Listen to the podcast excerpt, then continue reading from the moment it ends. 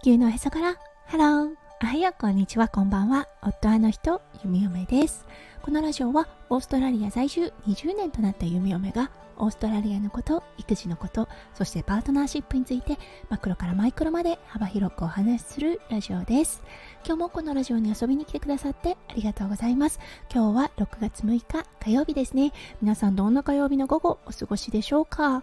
はい、弓嫁が住んでいるオーストラリア、昨日からね、ちょっとお天気が崩れています。今日も雨が降ったり、止んだりといったような感じで寒い、そしてジメジメしているといったようなね、冬の朝を迎えています。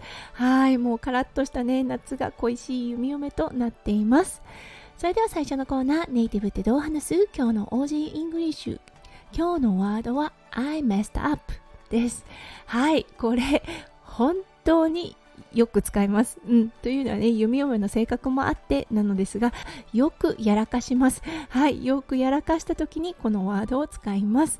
うん。あ、やっちゃったっていう時に、あ、I messed up みたいな感じで表現をします。ちょっとやらかしてしまってもね、ニコニコと笑って対処してくれるオーストラリアの方たちの気質が弓嫁にはとてもありがたいです。はい、それでは今日のテーマに移りましょう。今日のテーマは麻薬管理です。それでは今日も元気に夢嫁ラジオスタートします。はい、麻薬と聞くとね、ちょっとドキッとした感じを受けるかもしれませんが、オーストラリアで看護師でいること、麻薬の管理はとても重要な仕事の一つとなっています。はい、そして弓嫁が勤めているオペ室だったんですが、オペ室12あるうちの各部屋にこの麻薬保管金庫というものがあります。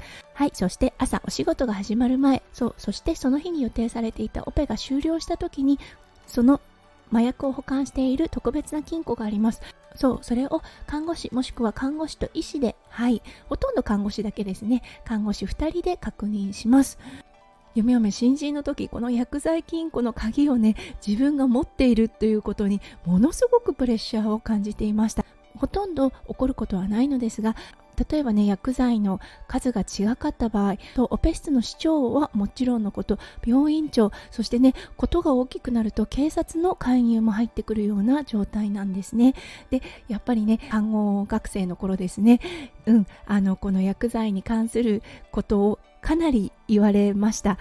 うん、やっぱりねしっかり管理しなきゃいけないということでものすごくねあのその先輩看護師さんたちの怖いエピソードを聞きながらはいあのこの薬剤管理の重要さを学んでいくんですね。なのでねすごくあのドキドキするこの麻薬管理なんですね。そう。だけどね麻酔看護師という職においてはもうね各部屋に1つ薬剤金庫があるので麻酔看護師である以上この職務からは離れることができなかったんですね。はいそして実は先日だったんですがその金庫の記入に問題があることをたまたま見つけてしまったんですね。今日は麻酔看護師のね一番大切なお仕事である麻薬の管理のお話を紹介させていただきました。明日はね一体何があったのかっていうお話をさせていただきたいと思います。はい。それではちょっとね引っ張る形となりますがすごく長くなる配信となりますのでとね分けてお話をさせていただきたいと思います。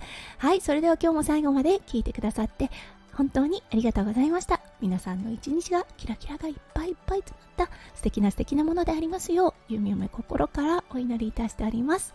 それではまた明日の配信でお会いしましょう。地球のへそからハロー。弓嫁ラジオ、弓嫁でした。じゃあね、バイバイ。